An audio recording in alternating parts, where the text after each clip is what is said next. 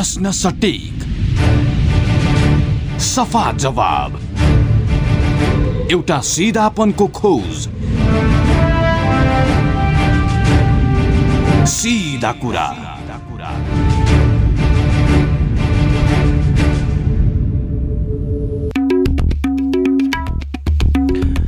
नमस्कार कार्यक्रम सिधा कुरामा स्वागत छ। म Krishna Timal Sinha. Capital FM ninety two point four megahertz Kathmandu पूर्वी नेपालमा radio Sarangi one one point three megahertz Morang पश्चिम नेपालमा radio Sarangi ninety three point eight megahertz Pokhara लगायत देशका विभिन्न एफएम स्टेसनबाट एकैसाथ प्रसारण भइरहेको कार्यक्रम सिधा कुरा। तपाईँ W W W dot CFM अनियर dot com र W W W dot radio Sarangi dot कमबाट संसारभर एकैसाथ सुनिरहनु भएको छ। यति बेला भेनेजुलाको राजनीतिक सङ्कटका सन्दर्भमा नेपाल सरकार परराष्ट्र मन्त्रालय स्वयं प्रधानमन्त्रीले व्यक्त गरेको पछिल्लो अभिव्यक्ति। त्योभन्दा अगाडि नेकपाका नेता अध्यक्ष पुष्पकमल दाहाल प्रचण्डले सार्वजनिक गरेको विज्ञप्ति। यो विज्ञप्तिका सन्दर्भलाई लिएर प्रधानमन्त्री र स्वयं प्रचण्डका बीचमा अहिले कसको ओड स्लिप भयो अर्थात् बोली चिप्लियो भन्ने सन्दर्भमा बहस चलिराखेको छ विवाद चलिराखेको छ। अमेरिकाले गम्भीर आपत्ति जनाइसकेपछि प्रतिक्रिया जनाइसकेपछि प्रधानमन्त्री केपी शर्मा ओलीले अमेरिकी राजदूतसँगको भेटमा पुष्पकमल दाहाल प्रचण्डको वक्तव्यमा केही शब्द चिप्लिएको भन्दै त्यसलाई सुधार्ने प्रयास गर्दै गर्दा पुष्पकमल दाहाल प्रचण्डले आफूले यसअघि सार्वजनिक गरेको विज्ञप्ति र वक्तव्यप्रति आफू अडिक रहेको र कुनै पनि शब्द नचिप्लिएको भनेर पुनः वक्तव्यको प्रतिरक्षा गर्नुभएको छ। यसरी मुलुकको कुटनीतिक मामिलामा सरकार राजनीतिक पार्टीहरू गम्भीर बन्नुपर्ने सन्दर्भमा आइराखेको पछिल्लो विवादले समग्र नेपालको कुटनीति कुन स्तरको छ भन्ने बहस पनि सुरु भएको छ। यो सँगसँगै यसले समग्र नेपालको कुटनीति नेपालको सुरक्षा लगायतका क्षेत्रमा पर्न सक्ने असर अनि प्रभावमा आज हामी बढी केन्द्रित हुन खोजिराखेका छौँ। हामीसँग संवादमा नेपाली सेनाका अवकाश प्राप्त brigadier general doctor Prem Singh Basnet सम्पर्कमा हुनुहुन्छ। डाक्टर बस्नेत स्वागत छ यहाँलाई। गुड मर्निङ आज विषयहरू धेरै जोडिएर आउलान् तर म अलिकति भेनेजुला प्रकरण र अमेरिकी प्रतिक्रिया सँगसँगै नेपालको आन्तरिक राजनीतिकमा वैदेशिक हस्तक्षेपको सन्दर्भ अलिकति जोड्न खोजिराखेका छु। सुरक्षा विज्ञ हुनुहुन्छ। पछिल्लो समयमा विश्लेषककै रूपमा पनि यहाँ क्रियाशील हुनुहुन्छ लेखक त हुनुहुन्छ नै। समग्रतामा अहिले हामीले अमेरिकासँग गरिराखेको यो वक्तव्यबाजी र विवादलाई यहाँले कसरी कुन रूपमा व्याख्या गरिराख्नु भएको छ? म यहाँलाई दुईवटा प्रश्न एउटा राष्ट्र बोलेको कुरामा गर्दैछु। अर्को हामीप्रति पर्न सक्ने तपाईँको इम्प्याक्टहरू पोजिटिभ नेगेटिभ भन्दाखेरि जुन हिसाब किताबबाट एउटा अहिले ने, ने, नेपाल कम्युनिस्ट पार्टीको अब सहअध्यक्ष दुईवटा अध्यक्षलाई के भन्ने अब दुवै अध्यक्ष अध्यक्ष दुवै दुवै पाइलट भन्नुभएको छ अध्यक्ष अब दुईवटाले चाहिँ दुईवटा पाइलटले ककपिटमा बसेर उडाउने भन्ने उहाँहरूले भन्नुभएको भन्दाखेरि जुन प्रचण्डजीले वक्तव्य जारी गर्नुभयो त्यसपछि नेपाल लगायत अब नेबरिङ कन्ट्री अब अमेरिका सबैलाई अब यसले एउटा ट्रिगरिङ गरिरहेछ। ठिक छ। उहाँले गर्नुभयो त्यसपछि अमेरिकाले सोध्यो त्यसपछि फेरि परराष्ट्र मन्त्रालयले वक्तव्य निकाल्यो। गर्यो। फेरि उहाँले हडाल लिनुभयो प्रचण्डले। फाइनल्ली पार्टीले नै यो हो है भनेर अस्ति त्यत्रो सचिवालयबाट भइसक्यो। यो। इस प्रुभेन। अब यहाँनिर आएर नेपाल सरकारको प्रधानमन्त्रीले प्रचण्डको चाहिँ जिब्रो चिब्लेको भनेर जुन एउटा पानीमाथिको ओभारो गर्नुहुन्छ यो प्रचण्ड त हिजो तपाईँको उहाँले जे राइट रङ जे गरे पनि उहाँ त अडानमै हुनुहुन्छ नि। मैले जे बोले म त्यसमा सही चिप्लेको त हाम्रो प्रधानमन्त्रीको हो नि। उहाँ। यस्तो चाहिँ यो नचाहिने कुरा गरेर आफू चिप्लेको थाहा छैन एउटा केटाकेटीको जस्तो कुरा गरेको छ यसमा मलाई बहुत आश्चर्य लाग्यो। बिकज उहाँ नेपालको प्रधानमन्त्री हुनुहुन्छ होइन? र अर्को सन्दर्भमा तपाईँको जुन एउटा भेनजुलाको केसलाई लिएर यसमा मात्र कम्युनिस्ट नेकपा यो नेपाल कम्युनिस्ट पार्टीभित्र पनि यो प्रचण्डको भित्रको पार्टीको स्वार्थको लागि यो वक्तव्य निकालिएको छ र पछि यसमा चाहिँ एमालेलाई पनि एउटा बाध्यता भएर मान्न परेको एमाले संलग्न नेताहरू पुरालाई पनि बाध्यता पारेको छ हेर्नुहोस् किनभने यो हुँदै जान्छ यस्तो चिज भन्दाखेरि। यो नेपालको लागि कुनै पनि हालतमा तपाईँको अन्ठानब्बे प्रतिशत यो प्रति प्रतिकूल एडभर्स तपाईँको छ। एक दुई पर्सेन्ट चाहिँ नाफा भनेको कुरा हाम्रो सोभरेन्टी तपाईँको राष्ट्रियतासँग जोडेर तपाईँको भोलि चाहिँ यस्तै शक्तिशाली देशले नेपाललाई पनि भोलि अब ठुल्ठुला हाम्रो चाहिँ छिमेकीले यसो गर्यो भने अरूले बोल्लान् भन्ने कसले बोल्ने यहाँ हेर्नुहोस्। है यो यो नेपालको हिसाबमा यो सम्भव पनि छैन। अर्को कुरा तपाईँको भेनेजुएला माथि अमेरिकाले पनि देश खान्छु भनेको त होइन नि। रेजिम चेन्जको कुरा गरिरहेको छ उसले। भन्दाखेरि अब यो चिजहरूमा जुन हिसाबले एउटा अहिले चाहिँ यो नेकपाले जुन एउटा नचाहिने कुराहरूमा यिनीहरू भएर के अरे इन्भल्भ भएर यो नदेखिको टाउको दुखाएर हेर्नुहोस् अहिले जुन नेपाललाई एउटा एउटा भुमरीमा पार्ने हिसाब गरिरहेका छन् यसमा चाहिँ मलाई चाहिँ खुसी छैन हेर्नुहोस् है। म किन भन्ने भन्ने हुन्छ भनेदेखि म धेरै प्रमाणहरू दिन सक्छु। जसले गर्दा नेपालको भोलि विकास सुरक्षा यी सबै कुरामा सबैभन्दा ठुलो चाहिँ हाम्रो चाहिँ तपाईँको इम्प्याक्ट केमा पर्न सक्छ नेपाली सेनाले अहिले गर्दै आएको शान्ति सेनामाथि यसको ठुलो इम्प्याक्ट पर्न जानेछ। त्योभन्दा ठुलो नेपालमा के अरे अमेरिकामा रहेको थुप्रै हजार नेपाली माथि यसको ठुलो तपाईँको इम्प्याक्ट पर्न जानेछ भन्दा यसरी इमोसनल इमोसनल तपाईँको कम्युनिस्ट सिद्धान्त भन्ने अब सिद्धान्त छ तपाईँको इलिटको तपाईँको चाहिँ यो अब यो भनौँ न एकदमै सम्भ्रान्त यो चाहिँ परिवारको जस्तो सिद्धान्त बोकेर यिनीहरू व्यवहार गर्छन् देशमा हाम्रा नेताहरू। अब कुरा चाहिँ कम्युनिस्टको निकालेर तपाईँको चाहिँ सर्वहाराको कुरा निकालेर अब त्यो भेनेजुएलामा यो त्यो भएर जुन गरिरहेको छ पटक्क यिनीहरूको चरित्रका कुरा यिनीहरूको वक्तव्यको कुरा र यिनीहरूको अहिले चाहिँ देशभित्र गरेको वक्तव्यबाजी कुरा सबै चाहिँ एउटै समयमा भग्नु पर्दाखेरि छ। अल्टिमेटली हामीलाई प्रत्युत्पादक हुन्छ यो वक्तव्यबाजीले। हेर्नुहोस् धेरै अब यो जस्तो मैले यसमा अर्को यो यति बेला आइदियो जति बेला संयुक्त राष्ट्रसङ्घ लगायत पश्चिमा देशहरू विशेष गरी युरोपियन युनियन आबद्ध मुलुकका प्रतिनिधिहरूले एउटा वक्तव्य निकाले। द्वन्द्वकालीन मुद्दासँग लगेर जोडिएको एउटा वक्तव्य आएको छ। सङ्क्रमणकालीन न्यायसँग उनीहरूले चासो देखाएको सन्दर्भ आइरहँदाखेरि आएको छ पुष्पकमल दाहाल प्रचण्डको वक्तव्य। सरकारले गरेको छ प्रतिरक्षा। अब यसमा चलिराखेको छ। अब यसले कुन कुन सन्दर्भलाई यसको बाछिटाहरूले छोला भनेर हेऱ्यो भने त्यतातिर उहाँहरू पश्चिमाहरूको इन्ट्रेस्ट त देखिसक्यो नि। हेर्नुहोस् यसले झन् उहाँहरू एउटा कुरा के भन्छु भन्दाखेरि कृष्णजी मैले ह्युमन राइटमा मैले नि मास्टर गरेँ। ह्युमन राइट लमा हेर्नुहोस् है। यही ह्युमन राइट लगाएर लगाएर सेनालाई अत्याधिक खेद्न थालेपछि के रहेछ मैले पढेँ म ह्युमन राइटको एउटा जानकारको हिसाब किताबबारे म मानवाधिकारको पक्षमा छु। तर होइन यो चिजहरूको समाधान गर्नुपर्छ नियमसँग तरिकाबाट र जसरी चाहिँ पहिला सेनालाई मात्रै पश्चिमा लाग्दाखेरि यही प्रचण्डको टोलीहरू यही तपाईँको चाहिँ यही माओवादीहरू अनि यो एनजिओहरू लागेर यही महिना सुनवार काण्ड मात्रै यो काण्ड दोरम्ब काण्ड यो दुई चारवटा काण्डलाई मात्रै तपाईँको यिनीहरूले इङ्गित गरेर ल यो मानवाधिकारले त यो सेनालाई मात्रै बढाइनु रहेछ भनेर यिनका चाहिँ एनजिओहरू यिनीहरूले ताली फुटाएर हिँडे हेर्नुहोस्। आखिरी मानवाधिकार भन्ने कुरा त सबैलाई लाग्छ त्यो त एउटा चिठी इनिसिएट गरेर पचास लाखको चाहिँ तपाईँको पुरस्कार घोषणा गर्ने त्यतिखेरको सर्व सरकार प्रमुखदेखि सबै लाग्छ व्यक्तिलाई लाग्छ यो चिजहरू। यो अर्को ठाउँमा छ भन्दा। अहिले जुन उनीहरूले मानवाधिकारको जुन हननको पक्षमा यदि डडार हो भने यिनीहरू अझै हार्छन्। हेर्नुहोस् किन भन्दा भिटो पाँचवटा तपाईँको देशमध्ये एउटा सायद दुईटा देश रुसले र अ, चीनले अब उ नगर्ला तर अरू। देश लगायतका हाम्रा डोनरहरूले यिनीहरू अब कसैलाई पनि चाह्यो भने तपाईँको तुरुन्तै उनीहरूले चाहिँ तपाईँको रेड कर्नर नोटिस जारी गरेर हुन्छ के हुन्छ उनीहरूले पक्रेर लान सक्नु क्षमता छ त्यो नहोस् कसैलाई पनि यो कुरा देशभित्रै अहिले जुन चाहिँ दुईटा तपाईँको सत्य निरूपण आयोग दुईटा गठन गरेर अब देशभित्र गरेको आयोगलाई यिनीहरूले सही तरिकाले चल्न दिएर देशभित्रै कारवाही गर्न पनि यिनी नसक्ने। यिनै आफै पर्चुमेर रोक्ने भन्दा सबैभन्दा गल्ती देशभित्र गर न। तपाईँको चाहिँ एक सय प्रतिशत सजाय हुन्थ्यो भने तपाईँको देशभित्र गऱ्यो भने बिस पर्सेन्ट सजायले तपाईँले त्यो भोलि निरूपण हुन सक्छ क्या।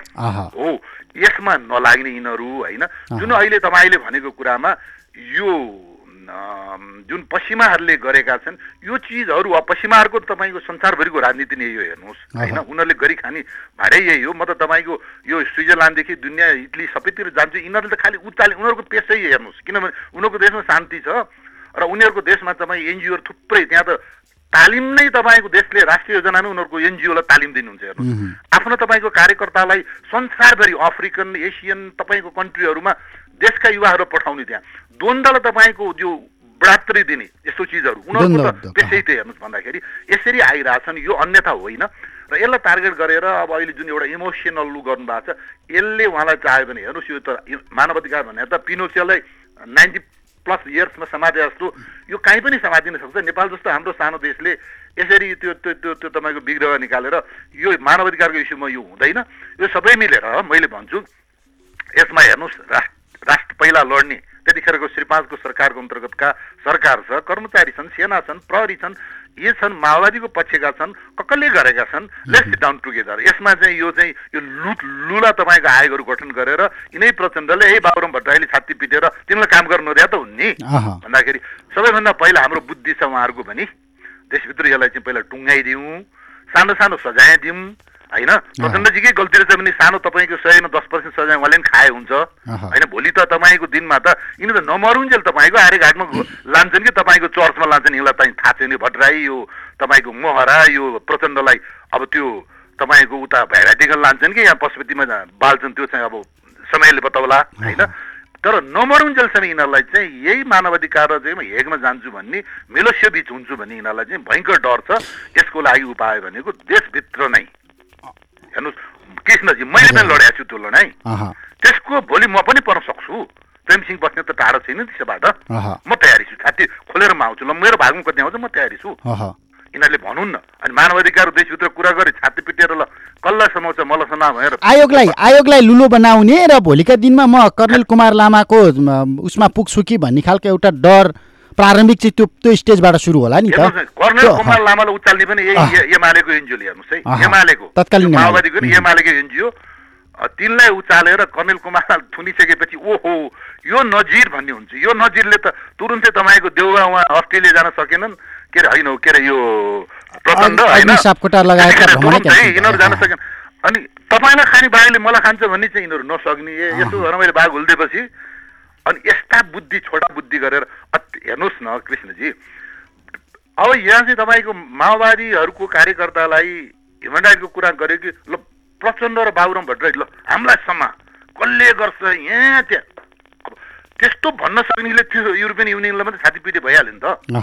होइन भन्दा यसरी हामीले चाहिँ उ गरिरहेछौँ यो कुरामा हामीले मिलौँ। हेर्नुहोस् कसैले पनि तपाईँले चाहिँ यसरी यो यो हामी जस्तो सानो देश मागी खाने देश भ्रष्टाचारले डुबेको देशले अब अमेरिका जस्तो युरोपियन युनियनसँग छाती पिटेर इट इज इम्पोसिबल यो नितान्त यस्तो कुरामा दुःख दिन्छन् भने यी प्रचण्ड लगायत यस्ता पात्रहरूलाई अब देशले समातेर अब जाग्नुपर्छ हेर्नुहोस्। यिनीहरूलाई चाहिँ तपाईँको तपाईँको इच्छामा कृष्ण तिमिल सिन्हाको इच्छाले प्रेमसिंहको व्यक्तिगत इच्छाले यसरी चाहिँ देशलाई तपाईँको उसमा हार्नु हुन्छ यसरी बोल्नुहुन्छ?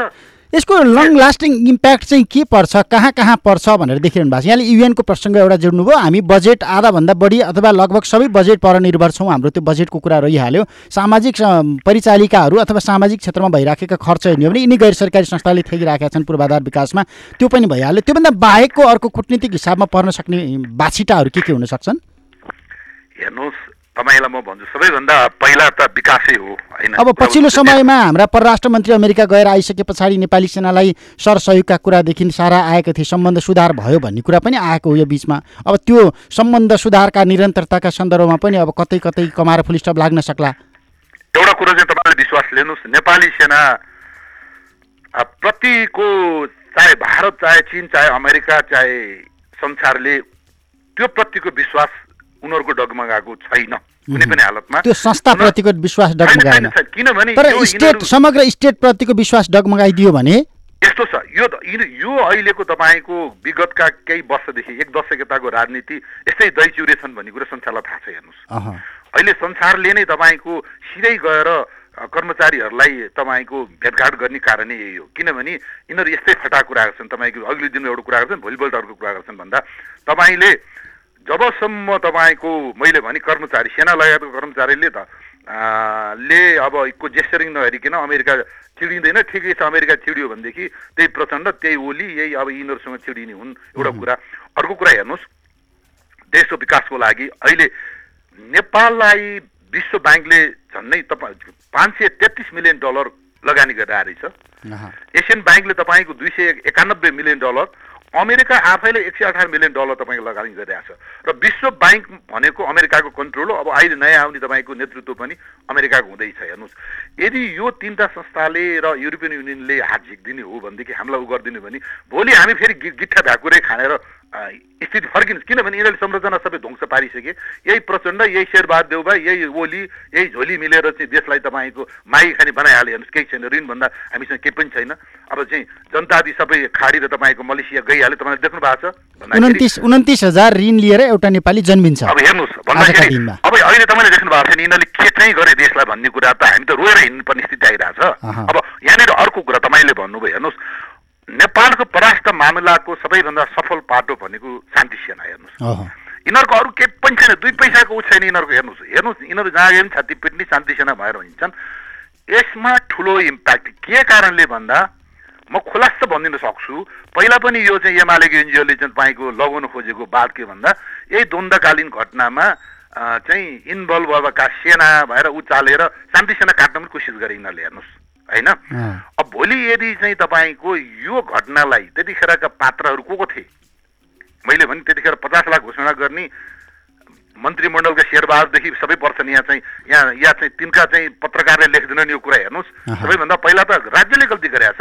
पचास लाख घोषणा गर्न पाइन्छ। अनि त्यहाँबाट सेनाले गएर मारेर लिए भने होइन र आदेश दिने को? तपाईँको युगोस्लाभ भ्याएको मिलोसेविक किन मरे? के अरे किन समाते। उनले आदेश दिएका हुन् नि।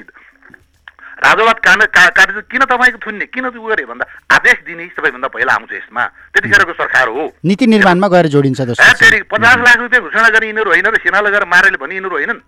अनि यो पक्षमा चाहिँ नेपालका पत्रकार यिनका तपाईँका वकिल यिनका चाहिँ मानवाधिकार कोही बोल्दैनन् तपाईँको उसको यो माओवादीले गरेको चाहिँ कोही पनि बोल्दैन हेर्नुहोस् यहाँ चाहिँ। सबै सेनै सेना सेनै सेना। भन्दाखेरि अब यो सबै समष्टिगत रूपमा देशमा यो रहेन भने युरोपियन युनियन मार्फत यिनीहरूले नेपाल प्रहरी सशस्त्र प्रहरी तपाईँको चाहिँ नेपाली सेना प्लस हाम्रा नागरिक जो चाहिँ बाहिर काम गरिरहेका छन् आफ्नो पी थ्री पी टू अथवा जुन हिसाबले गरिरहेका छन् त्यो देशका नागरिकले समेत तपाईँ व्यक्तिगत क्षमता खाने पनि यो शान्ति सेना भाँडिन सक्छ। कुरा बुझ्नुहुन्छ? यो एकदम एकदमै तपाईँको चाहिँ यो ठुलो हाम्रो लागि घाटा हुनेछ। यदि यिनीहरूले उचाले भनेदेखि हेर्नुहोस् है। उचाल्ने त देखियो पछिल्लो पटक प्रचण्डले हिजै मात्र पनि यसको प्रतिरक्षा गरिसके अवस्था छ। अब सरकारभित्र रहेका दुईजना अध्यक्ष मध्ये एउटाले हो एउटाले होइन भन्दै गर्दाको म त कस्तो लाज लाग्यो हिजो हेर्नुहोस् न त्यो के जनताका लागि के कार्यक्रम भने टेलिभिजनमा बोल्दाखेरि प्रचण्डको जिब्रो चिब्लो भनेर भने रहेछ। अब हामीले देख्यौँ। ओलीले ओलीजीले। अनि फेरि चाहिँ म भएको यहाँ नेपाल भएकोमा यो हुने थिएन भनेका छन्। अब अगर भरतपुरमा गएर हिजो प्रचण्डले बोलिसके यस्ता व्यक्तिगत कुरा बोलेर तुक छैन पार्टीले निर्णय गरेको कुरा सचिवालयले यसलाई अनुमोदन गरिसक्यो भन्ने प्रचण्ड राइट भने यसमा त। प्रचण्डको अडान त एकदमै सही छ नि। उसले। गरेको काम पो ठिक थियो नि त। ऊ त तपाईँको चाहिँ उसको अडान त ठिक छ नि। अहिले त यो ढुलमुले भएर चाहिँ तपाईँको जनताको अगाडि यो पिपल पार्टी भए त ओली हो नि। यसमा अहँ। तपाईँलाई सबैलाई थाहा छ नि। नेपालको प्रधानमन्त्रीले झुट बोल्दैन नि। यो। बोल्ने त खड्गप्रसाद ओली हो नि अह, अनि यस्तै यस्तै गरेर जनतालाई तपाईँको पिपल पार्टी कुरा गरे हुन्छ अब संसारले पत्याउँछ यो कुराहरू हेर्नुहोस्। भन्दाखेरि यिनीहरूले तपाईँको चाहिँ जुन एउटा फोरी राजनीति गरिरहेछन् यस यो देशले दुःख पाउनु हुँदैन हेर्नुहोस्। एउटा म अमेरिकाको अथवा भेनेजुलाको पक्षको म मान्छे हो नि तर म एउटा इतिहासको साधारण जानकार हुँ हेर्नुहोस्। नेपालको हरेक तपाईँको उसमा एउटा सोभरेन्टीमा सार्वभौमताको लागि अमेरिकाले ठुलो तपाईँको लगानी गरेको छ हेर्नुहोस्। म भन्छु तपाईँलाई हेर्नुहोस् यो यो उसमा के अरे जब हामी चाहिँ नाइन्टिन फिफ्टीको के अरे यो दुई हजार सात सालपछि हामी लिबरेटेड फ्रम भनौँ एउटा अटोक्रासीबाट इन्डियनको सहयोगमा नेपालमा क्रान्ति भयो नेपाली काङ्ग्रेसले लिएर आउँदाखेरि काङ्ग्रेसले र चाहिँ राजा त्रिभुवनले इन्डियाको चाहिँ सेना पनि लिएर आयो तपाईँको चाहिँ इन्डियाको हिजोमनी बोकेर आयो हेर्नुहोस्। इट इट वाज अभियस होइन? त्यतिखेर इन्डियाले तपाईँको नेपाललाई खाने सेनासँग डिप्लोय गरिसक्दा तपाईँको त्रिभुवनको पनि तपाईँको चाहिँ मौन मौन समर्थनमा र नेपाली काङ्ग्रेसको पनि कुबुद्धिमा नेपाल सिक्किम बन्न लागिसकेको थियो हेर्नुहोस् यसमा। त्यो लाज मान्नै पर्दैन भन्दाखेरि त्यो स्थितिमा राजा महेन्द्रलाई साथ दिएर किनभने इन्डिया जसको रुसिया रसियन धारमा थियो त्यतिखेर इन्डियालाई लप्पो खुवाउनको लागि महेन्द्रलाई सर्लक्कैसँग तपाईँको अन्तर्राष्ट्रिय जगतमा तानेर अमेरिकाको स्टेट भिजिट तपाईँको महेन्द्रको पालाभित्र पैँतिसवटा देशमा तिस पैँतिसवटा देशमा त महेन्द्रलाई तपाईँको एउटा दौत्य सम्बन्ध गराइदिएर अमेरिकाको तपाईँको त्यो सदा सहायतामा तपाईँको उहाँको भिजिट भएको छ हेर्नुहोस् Nepal is an an independent country यो एउटा परपूर्व कालदेखि अमेरिकाले साथ दिएर तपाईँको त्यतिखेर इट वाज इम्पोसिबल हेर्नुहोस्। नत्र भनेदेखि संयुक्त राष्ट्रसङ्घको चाहिँ सदस्यता लिन पनि पटक पटक इन्डियाले नदिएको। इन्डियाको सीमा काटेर नेपालको राजालाई जानै नदिने त्यस्तो बदमासी गरिरहेको छ इन्डियाले हेर्नुहोस्। भन्दाखेरि त्यतिखेर सल्कै तानेर लैजाने जुन श्रेय छ। नेपाल एउटा त लाई तपाईँको जुन एउटा इन्डियाको उसबाट पन्जाबबाट फुत्काइदिएको अमेरिकाले हो। अर्को कुरा हेर्नुहोस् ठिक छ। उसको पनि स्वार्थ हुन्छ। यत्र तराईको मलेरिया कसले फालिदियो कृषि विकास कसले गर्यो? तपाईँको सुरक्षाङ्गको तपाईँको विकास कसले गरिदियो? अहिले विभिन्न पक्षमा अमेरिकाले अस्ति माओवादीको लडाइँ लड्ने बेलासम्म इन्डियालाई उसले चाहिँ तपाईँको झपारेको छ।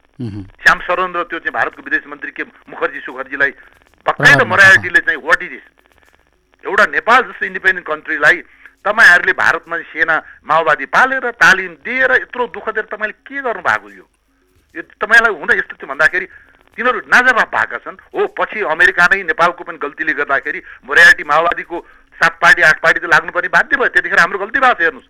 भन्दा नेपाली सेनाको तपाईँको आधुनिकरण अरू अरू चिजहरूमा नेपालको ठुलो विकास हो। उसले त्यसै गरेका लगानीको हिसाबमा उसले केही न केही स्वार्थ खोज्नु स्वाभाविक रह्यो। सँगसँगै हामीले सिङ्गौरी खेल्न सक्ने शक्ति राष्ट्रहरू होइनन् भन्ने दुईटा कुरा हेर्नुहोस् अहिले हाम्रो तिनवटा तिन पक्ष।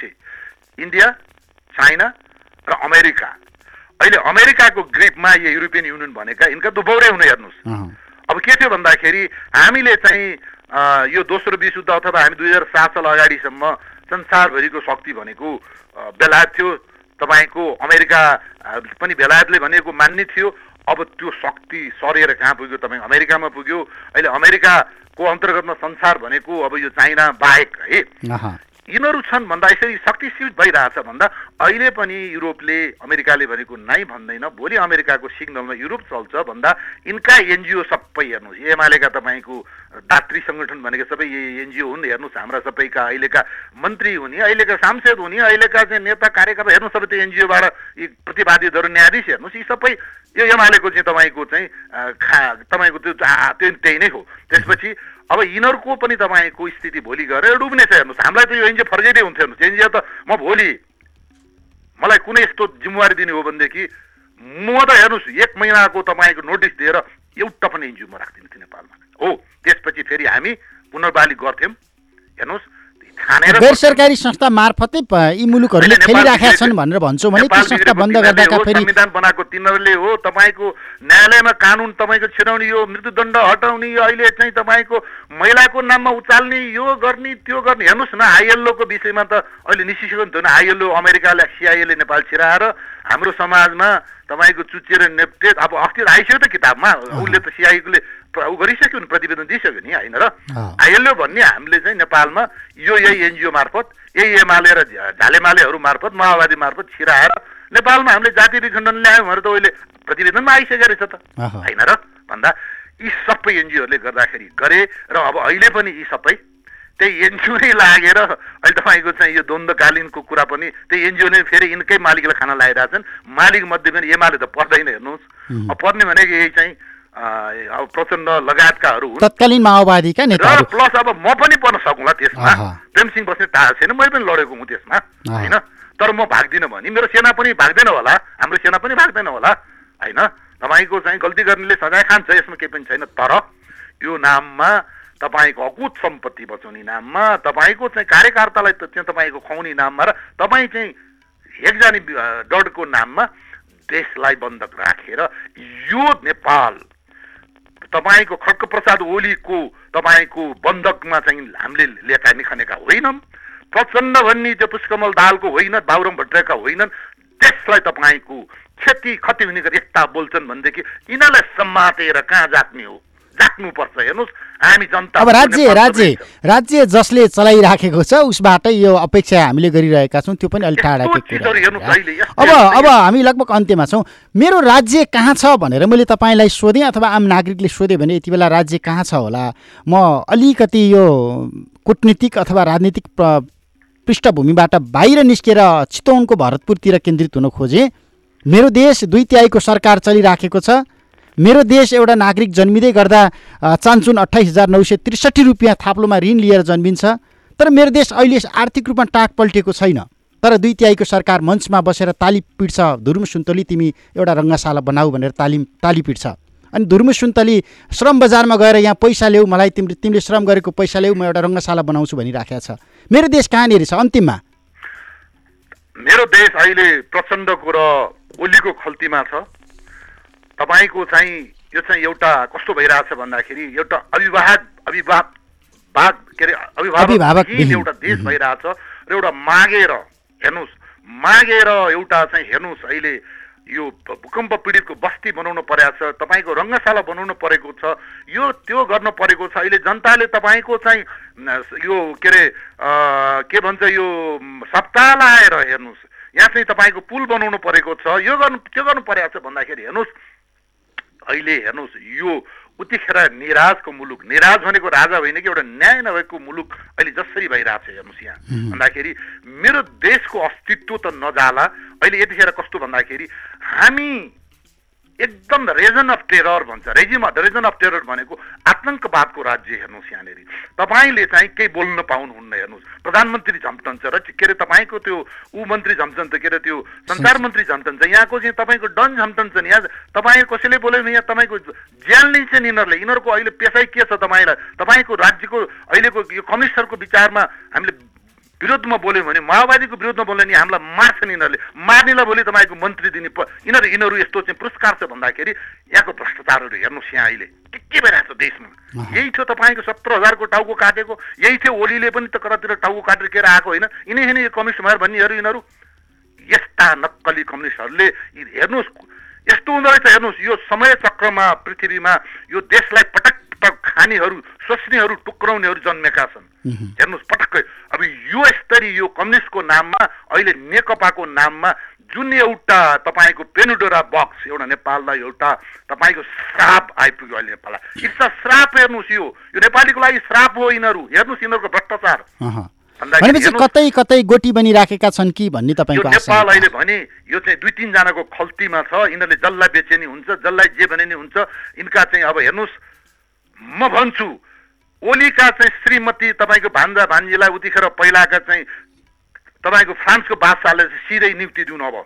प्रचण्डको छोरी भतिजालाई दिन पनि चुनाव किन गर्ने भोट मत च्यातेर किन तपाईँको जिता देखाउनु? सिधै प्रचण्ड पुत्रीलाई तपाईँको चाहिँ हर म्याजेस्टी त हराइनस् भनेर तपाईँको एउटा नियुक्ति भइहाल्यो।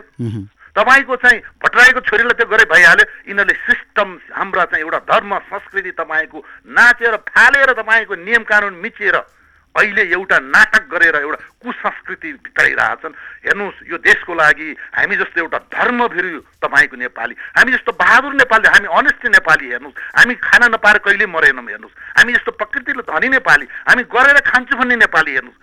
यस्ताहरूलाई यिनीहरूले चाहिँ हेर्नुहोस् अहिले हामी बिचमा एउटा विभाजन लिएर आएर तपाईँको चाहिँ यो गरेर त्यो गरेर अहिले यिनीहरूलाई आपद पर्दाखेरि अब ह्युमन राइटले समाउँछ भनेर देशलाई डुबाउने गरेर मेरो देश बन्द राखेर तपाईँको देश बन्द राखेर प्रचण्डले चाहिँ के यहाँ भन्न मिल्छ बोल्न मिल्छ? ओलीले के त? ओलीले कारवाही गर्न सक्नुपर्छ प्रचण्डलाई सही थिएन भनेदेखि। हजुर हजुर डाक्टर बस्नेत समय सकिएको छ। समय र सम्वादका लागि धन्यवाद।